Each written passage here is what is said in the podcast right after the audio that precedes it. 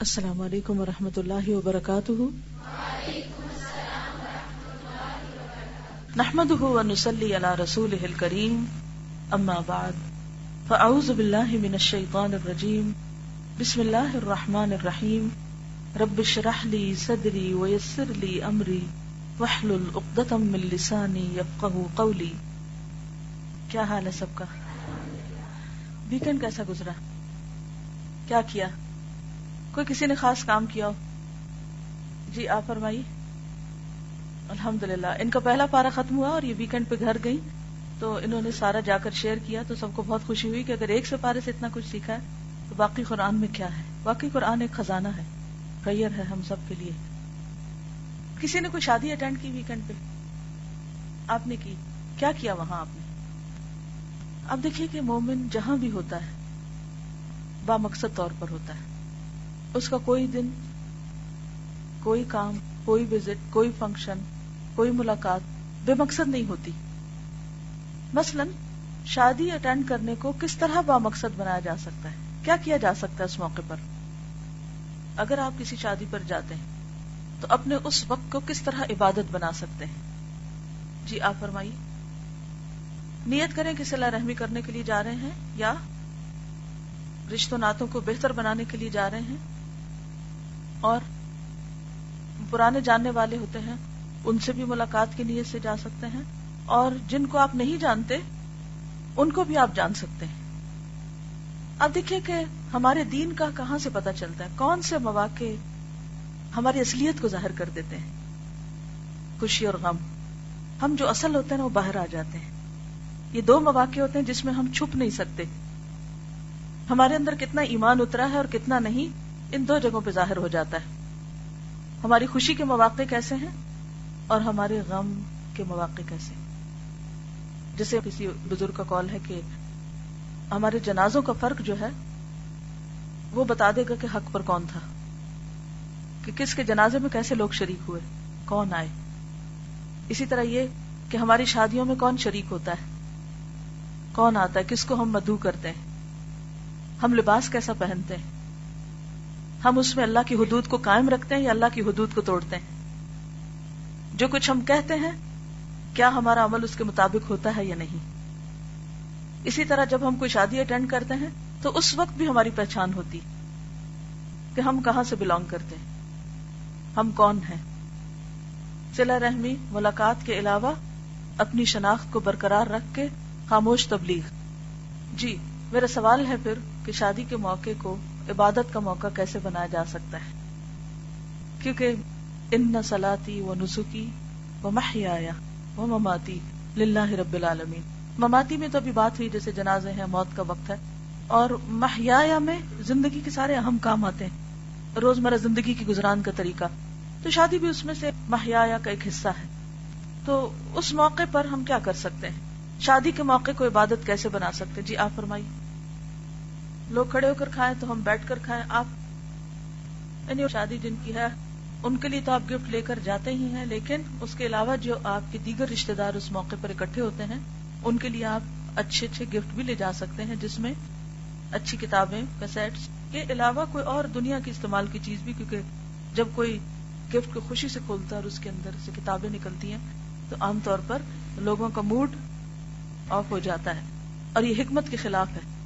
کسی کو بھی صرف کتاب یا کیسٹ عام طور پر، خصوصاً شادی کے موقع پر نہ دے۔ اس سے بچیں۔ کیوں؟ صرف یہ نہ دے یعنی یہ بھی دے لیکن اس کے ساتھ۔ دنیا کا بھی کچھ دے کیونکہ لوگوں کو دلچسپی دنیا سے زیادہ ہوتی ہے اور جب آپ ان کی دنیا کا تھوڑا خیال رکھ کے ساتھ ان کو آپ دین کی بات بھی بتاتے ہیں۔ جیسے حضرت یوسف علیہ السلام نے جیل خانے میں جب تبلیغ کی تو پہلے کھانے کی بات کی اور اس کے بعد پھر یعنی تو فکر نہیں کرنا، تمہارا کھانا لیٹ نہیں ہوتا۔ اس سے پہلے میں تمہیں تمہارے سوال کا جواب دے دوں گا۔ جی۔ جی ہاں بہت لمبا وقت نہیں گزارے، کیونکہ عمومی طور پر کیا ہوتا ہے کہ کئی کئی گھنٹے ہمیشہ گنے، دیکھیں کس وقت گئی ہوں، کس وقت آئی ہوں ٹوٹل کتنا ٹائم دیا میں نے۔ اور اس میں بعض اوقات نمازیں بھی پھر لیٹ ہو جاتی ہیں، واپس آ کے پڑھتے ہیں یا پھر سست ہو جاتے ہیں اور ان کا بھی حق ادا نہیں کر پاتے۔ تو اس میں بھی ٹائم کی ایک لمٹ ہونی چاہیے۔ اگر دوسرے لوگ پابندی نہیں کر رہے تو آپ کر سکتے ہیں۔ جب آپ اٹھیں گے تو دوسروں کو بھی احساس ہوگا کہ انہیں بھی اٹھنا ہے۔ کیونکہ بعض اوقات سب ایک دوسرے کو منہ دیکھ رہے ہوتے ہیں کہ کوئی اٹھے تو میں اٹھوں، کوئی نماز پڑھے تو میں پڑھوں، کوئی کرے تو میں کروں۔ تو اس سے بہتر ہے کہ آپ ان کے لیے کیا بن جائیں؟ مثال بن جائیں۔ آپ ان کے لیے نمونہ بن جائیں۔ میرا سوال کیا تھا؟ ایسا نہیں کہ میں بھول چکی ہوں، میں صرف آپ کو یاد دلا رہی ہوں، کیونکہ سوال کے مطابق جواب آنا چاہیے۔ ارریلیونٹ گفتگو نہیں۔ اسپیسیفک کاؤنٹڈ ورڈز میں جواب دیجیے کہانی نہیں سننی مجھے۔ اور کیا کر سکتے ہیں؟ جی آپ بتائیے۔ لوگوں کی خدمت کیجیے خاص طور پر جو ینگ بچیاں ہیں۔ اگر آپ کسی شادی میں جاتے ہیں، تو بند سور کر ٹانگ پہ ٹانگ چڑھا کے بیٹھیے نہیں۔ یہ بہت تکلیف ہوتی ہے نا کہ جب بالکل یگسٹر بہت سچ بن کے اوور میک اپ اور زیادہ سے زیادہ جیولری پہن کر اور بالکل ڈیکوریشن پیس بن کے ڈمی بن کے لٹرلی ڈمی بن کے بیٹھ جاتے ہیں بعض اوقات۔ کوئی روئے، کوئی دھوئے، نہ اسمائل نہ ہنسنا، کسی کے غم میں نہیں، کسی کی خوشی میں نہیں، کسی کی مدد میں نہیں۔ لوگوں کی خدمت کیجیے شادی کے موقع پر کیا کیجیے لوگوں کی خدمت کیجیے لوگوں کے کام آئیے۔ اب ان کاموں کی طرح لسٹ بتائیے۔ مثلا، بزرگوں کو کھانا سرو کر سکتے ہیں۔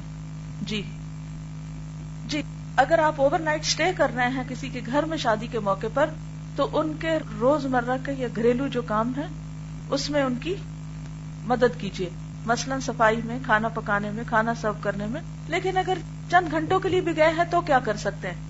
جی آپ جی ان کی چیزوں کی حفاظت کر سکتے ہیں۔ اگر لوگ واش روم گندا کر رہے ہیں تو آپ تھوڑا سا اس کو ٹھیک کر سکتے ہیں، بچوں کی مدد کر سکتے ہیں۔ اگر کسی کا بچہ رو رہا ہو تو آپ اس کو کھانا لا کے دے سکتے ہیں، اس کو اٹھانے میں مدد کر سکتے ہیں، اسے بہلا سکتے ہیں کیونکہ بچے فطرت پر ہوتے ہیں۔ یاد رکھیے کہ بچے فطرت پر ہوتے ہیں۔ ہم نے ویسے ان کی بھی فطرت مسق کر دی ہے اپنے ساتھ ساتھ۔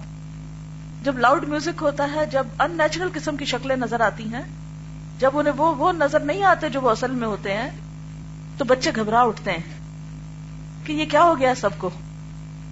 جتنے چھوٹے اور معصوم بچے ہوتے ہیں، آپ دیکھیے کہ وہ ایک کو دیکھیں گے پھر دوسرے کو دیکھیں گے پھر تیسرے کو دیکھیں گے۔ تو ایسی صورت میں ان کا دل کیا چاہتا ہے کہ کوئی اٹھا کے انہیں باہر لے جائے ذرا، تاکہ وہ برید کر سکیں۔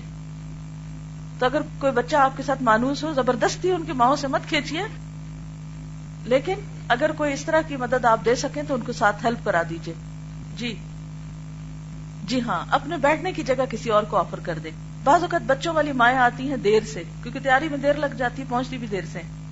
اب جب آتی ہیں تو ساری سیٹیں فل ہو چکی تھی کیونکہ کئی لوگ ایکسٹرا گیسٹ لے آتے ہیں۔ بن بلائے مہمان بھی بعض اوقات بہت آ جاتے ہیں۔ یا ہسبینڈ وائف کو بلایا تو پوری گھر کی پلٹون چل پڑتی ہے۔ اور چھوٹے سے بڑے بچے تک ساری کرسیاں لے کے بیٹھ جاتے ہیں۔ چیئر بھی نہیں کرتے۔ ایسی صورت میں جب آپ دیکھیں تو آپ اپنی کرسی کسی اور کو آفر کر کے خود کہیں نیچے بیٹھ جائیں، کچھ اور ایسا کام کر لے کہ جس سے دوسرے کے لیے آسانی ہو جائے۔ جی اور کیا کر سکتے؟ آپ فرمائیے۔ جی بالکل ویری گڈ کسی کو کمپنی دیجیے مثلاً آپ دیکھیے کہ کون شخص بےچارا اکیلا بیٹھا ہے اور کوئی اس کو پوچھ نہیں رہا یا وہ ڈرا جھجکا بیٹھا ہے، آپ اس کے پاس خود اٹھ کے چلے جائیے اور اس کا حال چال پوچھے کیونکہ بعض اوقات ہم دعوت میں جاتے ہیں تو ہم کیا ایکسپیکٹ کرتے ہیں کہ لوگ ہماری خاطر کریں اور ہم سے پوچھیں اور ہمیں آ کے سلام کریں اور ہمارا خیال رکھیں۔ اور بہت سے لوگ تو باقاعدہ ناراض بھی ہوتے ہیں۔ کس بات پہ؟ کتنی عام ہے یہ بات، سب کا جواب درست تھا۔ کیونکہ ناراض لوٹتے ہیں کہ کیا حاصل ہوا، کیا ملا؟ اور پھر زندگی بھر کے لیے شکوے پال لیتے ہیں۔ تو ایسی چیزوں کو کٹ ڈاؤن کیجیے آپ کو اگر کسی نے نہیں پوچھا، ایک بندہ، ایک گھر والا، اتنے لوگوں، کس کس کو کیا پوچھے؟ تو ایسی صورت میں آپ خود جا کر دوسروں کا حال پوچھیے اور ان کی طرف سے یا اپنے کسی بھی طریقے پر ایک دوسرے کی مدد کیجیے اور لوگ کھانا ضائع کرتے ہیں، نصیحت کیجیے اور لیکچر جھاڑیے کیا خیال ہے؟ خود ضائع نہ کریں، ٹھیک ہے؟ اور انڈائریکٹلی بات بھی کر سکتے ہیں۔ کہ پہلے چکھ لیتے ہیں کیسا ہے، پھر زیادہ دوسری دفعہ لے لیں گے۔ کھانا شروع کرنے سے پہلے تھوڑا اونچی آواز میں بسم اللہ اور اونچی آواز میں الحمد للہ تاکہ باقی لوگوں کو یاد دہانی ہو جائے۔ اوکے، لیکن محسوس نہ کرائیں۔ یاد دہانی کرائیں، محسوس نہ کرائیں کہ آپ کسی کو ٹانٹ کر رہے ہیں کہ اچھا دیکھو، تم نے تو بسم اللہ ہی نہیں پڑھی۔ اس میں فرق ہو جاتا ہے نا دونوں چیزوں میں۔ جی آپ فرمائیے۔ نہیں، ان کو رونے دینا چاہیے تھوڑا سا۔ کیونکہ میں پرسنلی چاہوں گی کہ جب میرا رونے کو دل چاہے تو مجھے رونے دیا جائے۔ کیونکہ وہ جو بہت سارے لوگ پیچھے پڑ جاتے ہیں نا، کہ چپ چپ تو وہ پھر بہت مشکل ہوتی ہے۔ جی۔ بالکل۔ چھوٹے بچوں سے باتیں کیجیے۔ ان کو آپ کچھ اچھی اچھی باتیں سکھا سکتے ہیں۔ مجھے یاد ہے کراچی میں کوئی ایسے ہی فنکشن تھا، تو ہماری ایک کلیگ تھی تو ان کی بچی چھوٹی سی بیٹھی ہوئی تھی۔ تو اس کو میں نے گود لے لیا اور اس کے ساتھ باتیں شروع کر دی۔ وہ بہت اچھی اچھی باتیں کرنے کی پھر میں نے اسے سبحان اللہ کی تصویر سکھائی۔ تو اس دفعہ جب میں گئی کراچی تو بتانے لگی کہ جب سے سبحان اللہ پڑھتی ہے اور دوسروں کو بھی بتاتی۔ تو یہ ہے کہ ہم سوچتے ہیں کہ بچوں کو ذکر سے کیا واسطہ یہ بچوں کو یہ بات کہاں یاد رہے گی؟ بات یہ ہے کہ سب چیزیں بچپن سے ہی شروع ہو جاتی ہیں۔ بھلے یاد نہ رہے بھلے وہ نہ کریں ایکٹیولی لیکن سیکھ جاتے ہیں تو کوئی اچھی اچھی باتیں آپ ان سے، ان کے انٹرسٹ کی پہلے پوچھیے جی۔ بالکل، ماں کی نصیحتیں تو بچے ہر وقت سن رہے ہوتے ہیں۔ تو دوسروں سے زیادہ سیکھتے ہیں تو اس لیے ان کی مدد کیجیے۔ جی آپ فرمائیے۔ جی ہاں شادی کے موقع کو عبادت بنانے میں ایک اور بڑی اہم چیز، ابھی تو ہم نے کیا نا ڈوز اینڈ ڈونٹ سب دیکھ لیتے ہیں۔ کیا نہ کیجیے۔ ایسا لباس نہ پہنیے جس سے اللہ سبحانہ و تعالیٰ ناراض ہو۔ نہ اپنی شادی پہ، نہ کسی اور کی شادی پہ۔ کسی کو خوش کرتے ہوئے اللہ کو ناراض کر لیں۔ کیا یہ نفع کا سودا ہے؟ کیا ایسی شادی میں رحمتیں اور برکتیں ہوں گی؟ تو نہ ایسا لباس پہنیے، نہ ایسا میک اپ کیجیے جو اللہ کو ناراض کرے۔ اس کا یہ مطلب نہیں کہ میک اپ کرنا ہی نہیں۔ نہیں میک اپ کر سکتے آپ۔ حدود کے اندر رہ کر خوبصورت بن سکتے ہیں۔ اللہ جمیل یحب الجمال۔ تو جمال جو ہے وہ نیکڈ ہونے میں نہیں ہے۔ جمال اللہ کی ناراضگی میں نہیں ہے۔ خوبصورتی دین کی حدیں توڑنے میں نہیں ہے۔ خوبصورتی وہ خوبصورتی ہے جو اللہ کی نظر میں خوبصورتی ہے۔ تو کوئی ایسا کام نہیں کرنا جس سے اللہ تعالیٰ ناراض ہو، مثلاً غیر اسلامی، غیر شرعی لباس یا غیر شرعی گفتگو۔ بہت سے لوگ اس موقع پر کیا کرتے ہیں؟ غیبت اور دوسروں کو مذاق اڑانا۔ بعض اوقات ایسا ہوتا ہے نا، کچھ لوگ پہلے سے بیٹھے ہوتے ہیں وہ کوئی انٹر ہوتا ہے، وہ ذرا فنی سا لباس پہنے ہوئے ہوتا ہے۔ تو کیا کہتے ہیں؟ کونی ماریں گے یا دیکھ کے ہنسیں گے یا اشارے کریں گے۔ ایسی کوئی چیز کرنی نہیں، اور اگر کوئی آپ کو شامل کرنا چاہے تو کیا کرنا ہے؟ شامل نہیں ہونا اس کے ساتھ۔ بعض اوقات ایسا ہوتا ہے نا کہ لوگ اشاروں سے آپ کو گناہ کی دعوت دیتے ہیں۔ اس کا کیا مطلب ہے؟ اشاروں سے گناہ کی دعوت؟ لو آؤ مل کے ہنسے اس پر۔ تو جب کوئی آپ کو ایسی دعوت دے، تو آگے سے دعوت نہیں قبول کرنا۔ کسی کے ساتھ مل کے دوسرے پہ نہیں ہنسنا۔ اگر کوئی غلط کام کر رہا ہے، تو جواز نہیں بنا لینا کہ چلو ہم بھی ساتھ کر لیتے ہیں، کیونکہ وہ جو کر رہا ہے۔ اور انسان ہے نا ہم سب، بعض اوقات قرآن پڑھے ہوئے، دین پڑھے ہوئے بڑے دیندار مذہبی قسم کے لوگ اس طرح کی حرام حرکتیں کر رہے ہوتے ہیں۔ یہ سورت الحجرات آپ پڑھیں تو کون کون سی چیزیں حرام ہے اس میں؟ کیونکہ یہ ہماری عادت ثانیہ بن چکا ہے نا۔ ہماری قوم میں مزاح یا انجوائمنٹ کا طریقہ ہی کیا رہ چکا ہے۔ کیا بن گیا؟ دوسروں کا مزاق اڑا کے ہنسنا، دوسروں کو ذلیل کر کے خوش ہونا۔ تو اس سے پرہیز کرنا ہے۔ تو صورت الجرات کی روشنی میں جو بھی چیزیں آتی ہیں، جیسے مثلا کیا کیا آتا ہے؟ سب سے پہلے تو گمان برا آتا ہے کہ جب کوئی انٹر ہوا ہے تو اس کے بارے میں اندازے، قیافے یا کوئی وہاں بیٹھے ہوئے لوگ ہیں تو ان کے بارے میں ایسے قیافے لگانے لگ جانا، بدگمانی کرنا اور تجسس۔ کس بات کا تجسس عموماً ہوتا ہے؟ کس نے کیا دیا ہے؟ لڑکے والوں نے کیا دیا ہے؟ لڑکی والوں نے کیا دیا ہے؟ اور اصلی بھی ہے یا نکلی ہے؟ یا کہیں سے ادھارا لیا ہوا ہے یہ کیا ہے؟ ان باتوں سے مومن کو کوئی سروکار نہیں ہوتا۔ ہمیں اتنا کم از کم مچور اب ہو جانا چاہیے اور سمجھدار کہ ان باتوں سے اوپر اٹھ جائیں۔ کن باتوں سے؟ کہ لوگوں کے کپڑے اور زیور میں تجسس۔ اگر کوئی اچھی چیز ہے تو اپریشیٹ کر دیں، ورنہ ہمیں اس سے کوئی غرض نہیں کہ آپ کہاں سے لائے اور کیا نہیں کرنا۔ نہ وہاں تبصرہ، نہ گھر آ کے تبصرہ۔ ٹھیک ہے، بعض اوقات ہم وہیں بیٹھے بیٹھے تبصرے شروع کر دیتے ہیں اور بعض اوقات گھر آ کے وہ خبر لیتے ہیں دوسرے کی بیک بائٹنگ کرتے ہیں۔ بائٹنگ بائٹنگ کیسے کرتے ہیں؟ کس سے؟ دانتوں سے بائٹنگ ہوتی ہے نا، ہاتھوں سے نہیں، دانتوں سے بائٹنگ ہوتی ہے۔ اب ذرا امیجن کرے کسی شخص کو کہ کوئی کسی دوسرے کو منہ سے نوچ رہا ہے۔ کیسا لگتا ہے؟ اب دیکھیں چھوٹے بچے بازو پر لڑتے ہیں تو ایک دوسرے کو دندی کاٹتے ہیں۔ امیجن کریں کہ ایک خاتون حجاب پہن کے دوسرے کو دندیاں کاٹ رہی ہے اور ایک شخص داڑھی رکھ کے دوسرے کو دندی کاٹ رہا ہے۔ تو جب مذہبی لوگ اور دینی لوگ ایسی حرکتیں کرتے ہیں تو اور بھی زیادہ برے لگتے ہیں۔ اور بھی زیادہ برے لگتے ہیں۔ تو اس سے پرہیز کرنا ہے۔ کسی کو کاٹنا نہیں پیچھے سے، نوچنا نہیں۔ جو کسی نے پہنا ہے، پہنے رکھ۔ اس کا کام ہمیں کیا اس سے؟ اگر آپ کو کوئی کسی کو مشورہ دینا ہے تو پھر کیا کریں؟ یا تو وہیں جا کر دے دیں۔ اگر مثلاً کوئی ایسی چیز کسی کی ٹھیک نہیں لگ رہی تو آپ اس کو جا کے پیار سے کان میں کہہ سکتے ہیں کہ آپ اپنا دوپٹہ ٹھیک کر لیں یا آپ اپنے کپڑا اٹھا لیں یا وٹ ایور کہیں سے کوئی ننگا ہو رہا ہے تو اس کو ڈھانک دیں یا کوئی بھی، تو وہیں خود اپنے ہاتھ سے کر لیں۔ اور یا پھر یہ ہے کہ آ کر اس کو فون کر لیں یا لکھ کے بتا دیں یا کسی بھی طریقے سے اصلاح کا کوئی کام کریں۔ لیکن اپنوں میں بیٹھ کے دوسروں کی برائیاں کرنا اور ان پہ ہنسنا اور ان کو احمق ثابت کرنا، یہ مومن کی شان نہیں ہوتی۔ جی اور کیا نہیں کرنا؟ تانے نہیں دینے وہاں بیٹھ کے۔ بعض اوقات لوگ اصلاح کرنے لگتے اور وہ جو سامنے آ کے بیٹھے تمہیں کیا ہو گیا کہ تم نے یہ گلا ایسے بین رکھا ہے؟ یعنی وہاں بیٹھ کر اس طرح کی اصلاح نہیں کرنی کہ جس سے کسی کی ایب جو ہی نہ ہو اس وقت۔ یعنی بھری مجلس میں اس کو بیٹھ کے شرمندہ نہ کریں۔ جی اور؟ کھانے میں ایب نہ نکالیں۔ انسانوں کے علاوہ کھانے میں ایب نہ نکالیں۔ جو ملا ہے کھا لیں نہیں کھانا تو آ جائیں گھر۔ یا اپنا لے جایا کریں یا کھا کے چلے جایا کریں اکثر لوگ جا کے شادیوں میں خوب کھانا کھاتے ہیں، پھر واپس آ ہر ایک سے شکایت کرتے پتہ نہیں کیسا کھانا تھا۔ پیٹ ہی خراب ہو گیا۔ قصور کھانے کا نہیں، آپ کا بھی ہے۔ کیا آپ نے اوور ایٹنگ کی ہے؟ غلط کام خود کرتے اور بلیم دوسروں کو کرتے ہیں۔ یا پھر بار بار کہتے رہتے پتا نہیں کیا پکاتے ہیں لوگ۔ پتا نہیں آج کل کیا ڈالتے ہیں۔ تو جب آپ کو پتا ہے کہ یہ ڈالتے ہیں تو پھر آپ خود اپنا بندوبست کر لیں۔ لیکن بار بار اس قسم کے تذکرے جو ہیں، وہ کوئی اچھی گفتگو نہیں ہوتی۔ جی۔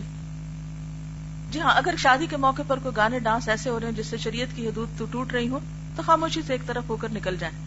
اور اگر وہ روکیں گھر والے تو آپ کہیں معذرت سے اسمائل کرتے ہوئے کہ اس کے ساتھ یہاں نہیں بیٹھ سکتے۔ جی آپ بالکل پردہ انسان کو یہ تو نہیں کہ ایکٹیو نہیں ہونے دیتا اور کام نہیں کرنے دیتا۔ بالکل۔ یعنی آپ کا پردہ لوگوں کے لیے ایک بوجھ نہ بن جائے کہ آپ ایک کونے میں بیٹھ جائیں اور پھر کہیں یہ لے آؤ، وہ لے آؤ، ایسا کر دو، ویسا کر دو، کیونکہ میں حجاب میں ہوں۔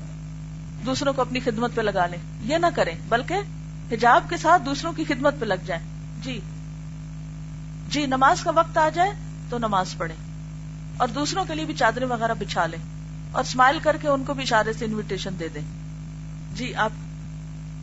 جی ہاں جب شادی پر جائیں تو اپنی حیثیت سے جائیں، دوسروں کی حیثیت سے نہیں۔ اپنی حیثیت کیا ہے کہ جو زیور کپڑا جتنا آپ کے پاس ہے اسی میں جائیں؟ جی. جی ہاں. جو کوئی کھانا یا چیزیں ایسی پڑی ہوتی زمین میں تو وہ رستے کے تکلیف دہ چیزیں بھی ہٹائیں. آپ؟ جی ہاں کسی چیز کی کمی ہو جائے تو صبر کا مظاہرہ کریں. جی. جی ہاں اگر کسی کو کیش میں توحفہ دینا تو اوپنلی نہ دے دکھا کے نہ دے بتا کے نہ دے بلکہ آسن طریقے سے چھپا کر دیں. جی. اور ویسے بھی کچھ بھی دینا ہو تو اس کی اشتہار دینا تو دکھاوا ہوتا ہے۔ جی۔ شادی اور ایسے سارے مواقع پر اگر آپ حجاب پہنے تو اعتماد کے ساتھ وہاں جائیں۔ اسے ڈرنے، گھبرانے کی ضرورت نہیں ہے، کیونکہ آپ کوئی جرم نہیں کر رہے۔ جو غلط کر رہے ہیں وہ تو پورے دندناتے ہوئے کریں، اور جو صحیح کر رہا ہے وہ ڈر ڈر کے کرے کیوں؟ چلیے، آج کے لیے اتنا ہی کافی ہے۔ اگلے ویکینڈ پر اگر آپ کوئی شادی اٹینڈ کرنے والے ہیں تو یہ اپنے ساتھ یاد دہانی۔ دل میں تو رکھ ہی لیں، لیکن لکھ کر بھی۔ فصل اٹھائیس۔ حیا، قلب کا جوہر حیات۔ قلب کی زندگی غیرت میں بھی ہے اور قلب کی زندگی کے لیے حیا بھی ضروری ہے۔ معاشی کی سزاؤں میں سے ایک یہ ہے یعنی گناہوں کی سزاؤں میں سے ایک یہ ہے کہ حیا جو قلب کا اصلی جوہر حیات ہے، فنا ہو جاتی ہے۔ یعنی گناہوں کی وجہ سے انسان بے حیا ہو جاتا ہے۔ ہر خیر و فلاح کی اصل جڑ حیا ہی ہے۔ یہی فنا ہو جائے تو خیر و فلاح کی امید ہی نہیں قائم کی جا سکتی۔ صحیح بخاری میں آ حضرت صلی اللہ علیہ وسلم سے مروی ہے۔ الحیا خیر کلو۔ پڑھیے۔ حیا سراسر خیر و بھلائی ہے۔ اور آ حضرت صلی اللہ علیہ وسلم کا ارشاد ہے۔ ان مما ادرک الناس من کلام النبوت الاولى اذا لم تستحی فاصنع ما شئت. صحیح بخاری. لوگوں نے پچھلی نبوت کے کلام میں سے جو کچھ پایا ہے، ان میں سے ایک یہ ہے کہ حیا نہ کرو تو پھر جو جی چاہے کر گزرو. یعنی اگر حیا نہیں تو پھر جو چاہو کرو. اس کلام کی دو تفسیریں کی گئی اولن یہ وعید کے طور پر کہا گیا ہے۔ یعنی دھمکی کے طور پر، کہ تم نے شرم و حیا چھوڑ دی تو پھر جو چاہو کرو۔ برائیاں بھی جو چاہو کر گزرو۔ کیونکہ برائیوں سے باز رکھنے والی چیز صرف شرم و حیا ہی ہے۔ انڈر لائن کیجیے۔ برائیوں سے باز رکھنے والی چیز حرام سے، گناہ سے، خلاف شریعت کام کرنے سے باز رکھنے والی چیز، روکنے والی حیا ہی ہے۔ یہی جب ختم ہو گئی، تو پھر کون سی چیز برائیوں سے انسان کو روک سکتی ہے؟ یہ تفسیر حضرت ابو عبید رحمت اللہ علیہ نے کی ہے۔ دوسری تفسیر یہ ہے کہ جس کام کے کرنے میں اللہ تعالی سے حیا دامنگیر نہ ہو سکے، وہ تم کر سکتے ہو۔ کیونکہ جس کام میں اس سے حیا دامنگیر ہو، وہ قابل ترک ہے۔ یہ تفسیر بروایت ابن ہانی امام احمد نے کی ہے۔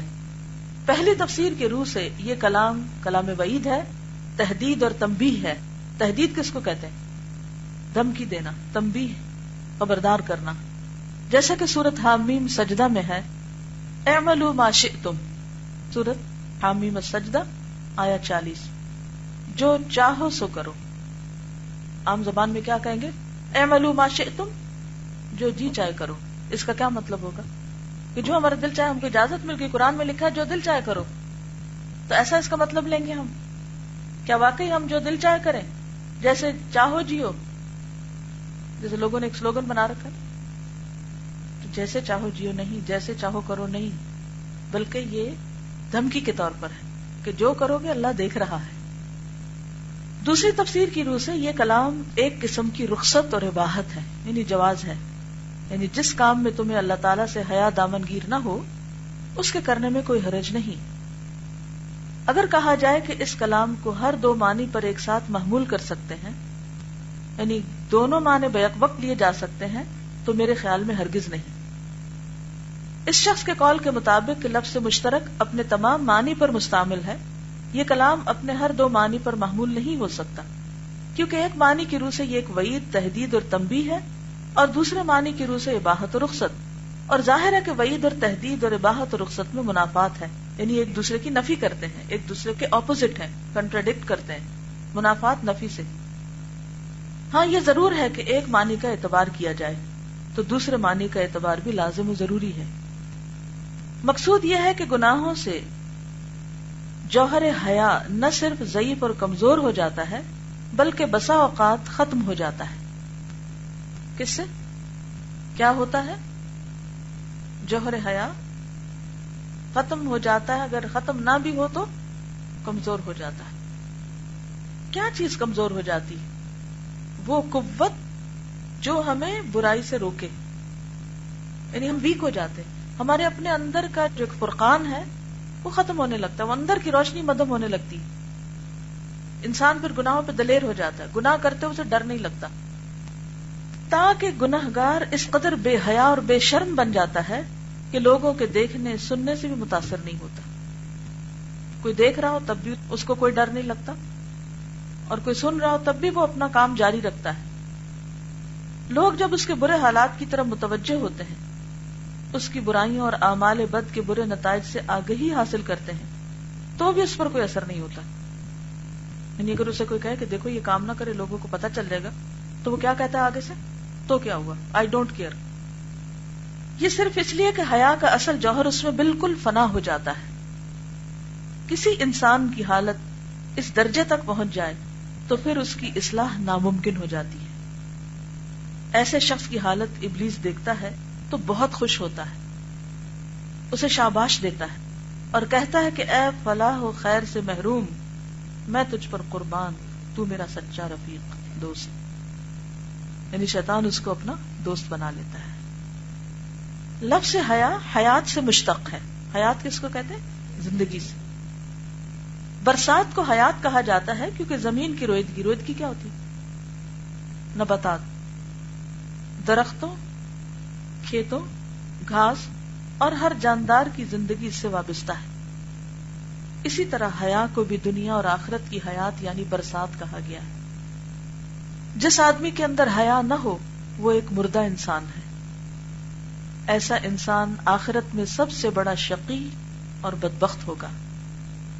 گناہ اور بے حیائی میں، گناہ اور بے غیرتی میں باہم تلازم ہے۔ تلازم کا کیا مانا لازم و ملزوم ہے۔ یعنی اگر ایک ہو تو دوسرا بھی ہوگا۔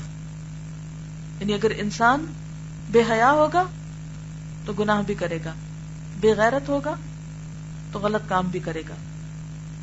بے حیائی اور بے غیرتی جہاں پائی جائے، گناہ ضرور پائے جائیں گے۔ مگر جب آدمی اللہ تعالیٰ سے حیا اور شرم کرتا ہے اور گناہوں سے احتراز احتراز یعنی بچتا ہے، تو قیامت کے دن اللہ تعالیٰ بھی اسے سزا دینے میں شرم و حیا برتے گا۔ اور جو اس سے شرم و حیا نہ رکھے اور گناہ کرے، تو اللہ بھی قیامت کے دن سزا دینے میں کسی قسم کی حیا نہیں برتے گا۔ یعنی جیسا تم معاملہ کرو گے، ویسا ہی تم سے معاملہ کیا جائے گا۔ تم اللہ کو بھولو گے تو اللہ بھی تم کو بلا دے تم یاد رکھو گے تو وہ بھی یاد رکھے گا۔ بس قرونی ازکر کو اوکے سبحانک اللہم و بحمدکا نشہد اللہ الہ الا انت۔ نستغفرک و نتوب الیک۔ السلام علیکم و رحمت اللہ وبرکاتہ۔